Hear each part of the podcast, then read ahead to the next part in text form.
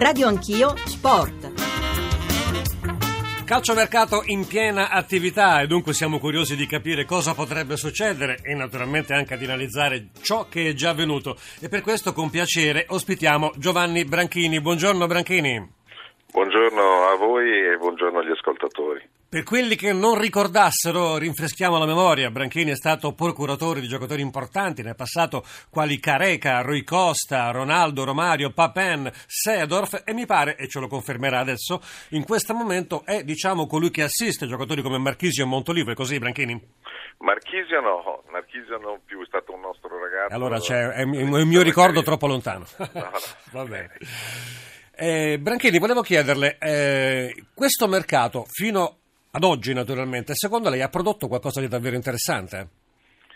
No, non particolarmente, ma se mi date licenza vorrei intervenire un minuto sull'argomento che avete diffusamente affrontato prima. Prego. Second, secondo me c'è un problema di fondo. Negli ultimi dieci anni, per motivi diversi, la FIFA per una questione legata alla resa che gli eventi sportivi producono, eh, da vero e proprio impresario di spettacoli sportivi, e l'UEFA per consolidare una forza politica eh, e quindi un controllo su quello che è il mondo del calcio eh, a livello chiaramente europeo di Confederazione Europea, sono andati in una direzione che ha ehm, gonfiato moltissimo il numero delle partite che si giocano anche a livello di nazionali. Per risolvere il problema degli stage, che è un problema in questo momento soprattutto italiano, ma perché? Perché è un momento in cui l'Italia vive una certa crisi a livello di squadre nazionali di produzione di atleti di un certo livello, eh, eh, quindi è normale che si faccia carico di questa esigenza. Ma basterebbe evitare tutta una serie di partite assolutamente inutili, prive di appeal, prive di contenuti per esempio? sportivi. Per esempio nelle eliminatorie alle competizioni sia europee che mondiali per nazionali si dovrebbero fare dei gironi preliminari per le squadre minori. Mi dica lei che interesse può avere sportivo Inghilterra-San Marino o Italia-Andorra. È semplicemente un motivo politico. Siccome il voto di Andorra vale come il voto dell'Italia, giustamente si è fatto proselitismo in quel senso, perché alla fine i voti erano quelli che determinavano chi si sedeva sulle poltrone. Paolo Casalina, allora... interessante questa analisi di Branchini, la condividi? Sì, stavo cominciando il saluto a Branchini dicendo grazie di questa visione che è assolutamente certa, questa volontà da parte di FIFA e UEFA di fare competizione. La FIFA eh, fino a poco tempo fa si parlava di fare anche un mondiale ogni due anni, tanto per rendere semplici Ma, ma sapete che ci sono competizioni giovanili per under 15, 16, 17, 18, 19, 20, 21? Ma vi sembra una cosa sportivamente logica? Cioè c'è una differenza tra un under 17 e un under 18? Ma è normale, se io faccio l'impresario e ogni spettacolo che metto in scena mi dà un utile, metto e soprattutto aumento gli, gli attori, spettacoli, dice lei. Gli attori non li pago io, perché gli attori non li pago io, li paga un altro. Ma per questo motivo, Branchini, mi scusi, buongiorno, lei pensa che si stia andando decisamente dunque verso la direzione di creare questo eh, mastodontico campionato tra le più grandi società europee? No, io credo che sia molto remota questa ipotesi.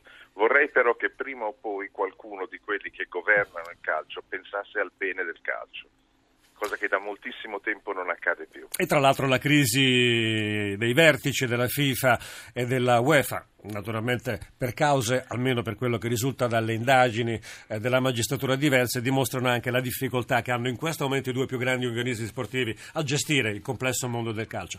Branchini, però io la vorrei riportare sul tema del calciomercato perché lo sa che ne siamo molto certo. curiosi, no? E le faccio una domanda così bruciante, eh, magari lei potrà non rispondermi o considerarla anche sciocca. Quanto vale oggi Higuain sul mercato?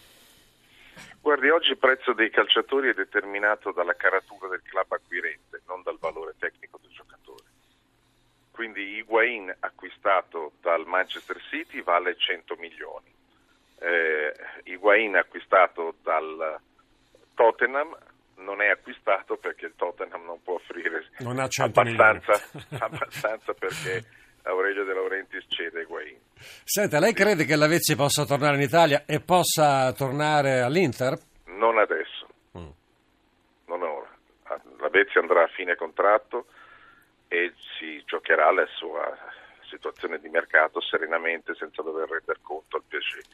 Ehm, tra l'altro il PSG è un club che ha una gestione un po' particolare, vivendo una situazione particolarmente complicata con Salvatore Sirigu, eh, che non sta giocando quest'anno per strane scelte proprio societarie, non tecniche e non legate a comportamenti scorretti. È un club molto particolare, gestito in maniera singolare e non c'è un grandissimo ambiente tra i calciatori, quindi non credo che eh, l'Avezzi a questo punto faccia un favore a Piaget andandosene a gennaio, riducendo il suo potere contrattuale affinché il club guadagni qualcosa. C'è anche questa bruttissima vicenda, Branchini, di mh, si, i sospetti di questi bambini spacciati per fenomeni importati a decine in Europa, eh, evento che ha provocato eh, il blocco del mercato in entrata e in uscita per Real Madrid e Atletico Madrid, come già era successo per il Barcellona. Sono accuse fondate secondo lei o no? Ma guardi, io credo che molti problemi, molti aspetti sarebbero secondo me controllabili e, e, e disinnescati se chi ha l'onere del controllo e quindi anche della quell'azione, chiamiamola di polizia, facesse il suo dovere.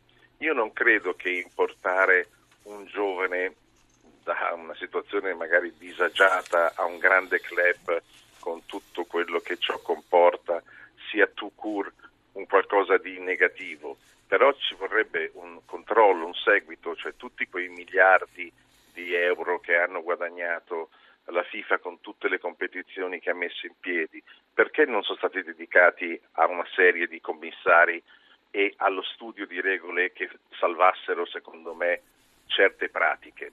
Se io mi devo sentire di dire, non mi sento di dire che sia completamente sbagliato che un giovane eh, possa essere trasferito nel modo compiuto, nel modo dovuto, con tutte le garanzie anche socioculturali a un grande club sia di per sé una cosa scorretta. Dipende dipende da come si fa, giustamente. E soprattutto dipende dai controlli, che però i controlli non portano eh, vantaggi né economici né politici e quindi non sono stati fatti.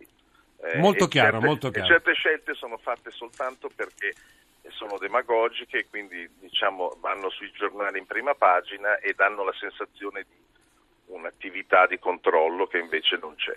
Alberto Cerruti. Io saluto con tanta stima Giovanni e um, oltre ai tanti giocatori che hai citato tu ricordo che Branchini ha um, agevolato il trasferimento di Guardiola e poi di Ancelotti al Bayern Monaco con grande discrezione perché è un manager di una serietà assoluta. Eh, chiedo a Giovanni, ecco, c'è il rischio che questi controlli e addirittura qualche eh, squalifica possa arrivare anche per società italiane, che quello che è successo a, all'Atletico Madrid, al Barcellona e, e a Real Madrid possa capitare a qualche club italiano o lo escludi? Eh, lo escludo e non vorrei sembrare adesso avvelenato contro FIFA e UEFA. Lo escludo per un semplice motivo, perché avrebbe un ritorno eh, mediatico molto inferiore, quindi non credo che saranno perseguiti i club italiani e poi sotto sotto spero che i club italiani si siano comportati bene. Siamo anche Matteo Marani, Guerin Sportivo, per un'altra curiosità, un'altra domanda che evidentemente vorrà proporre a Giovanni Branchini. Sì, saluto anch'io Giovanni con molto, con molto piacere. Giovanni è stato protagonista di grandi operazioni internazionali, aggiungo anche credo che sia entrato in quella di Vidal col, col Bayern Monaco, con cui lui ha una relazione certamente diretta e privilegiata. Eh, io ti vorrei portare Giovanni a ragionare su Dybala, non tanto per la stima del valore, che come dicevi tu prima è difficile, però ti chiedo, visto che hai trattato grandi campioni appunto come Ronaldo, Romario, siamo nel gota del calcio mondiale, se siamo di fronte a un astro di valore assoluto, e se secondo te per come è fatta oggi la Serie A, cioè il fatto che siamo diventati un po' un campionato di produzione, valorizziamo e poi dall'estero li vengono a prendere, sono i più grandi degli ultimi anni, sono stati tutti presi, è un giocatore anche questo destinato prima o poi a lasciare l'Italia? Io penso che, penso che se continuerà questa crescita verticale e a dimostrare questa facilità di apprendimento, non sottovaluterei nel giudizio di Dybala l'importanza di quello che la Juve e il suo tecnico eh, hanno avuto, perché sinceramente eh, io sorridevo leggendo critiche e accuse addirittura del, del presidente del Palermo. Cioè, io credo che alla Juve sapessero perfettamente cosa fare, Allegri ha dimostrato di saper eh, tirar fuori da questo ragazzo in brevissimo tempo molto, molto di più di quanto avesse fatto immaginare fino ad oggi. Io credo che Dybala appartenga ai giocatori super.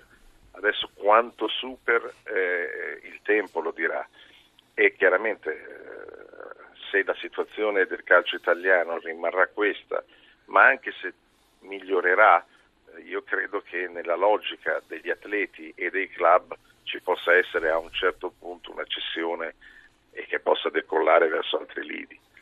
Giovanni Branchini, grazie, grazie davvero per aver eh, accettato di dialogare con noi, grazie anche per le riflessioni molto interessanti rispetto al tema centrale dei rapporti tra le leghe, tra i club e le nazionali. E naturalmente buon mercato. Grazie. grazie, buona, buona giornata. Grazie, arrivederci.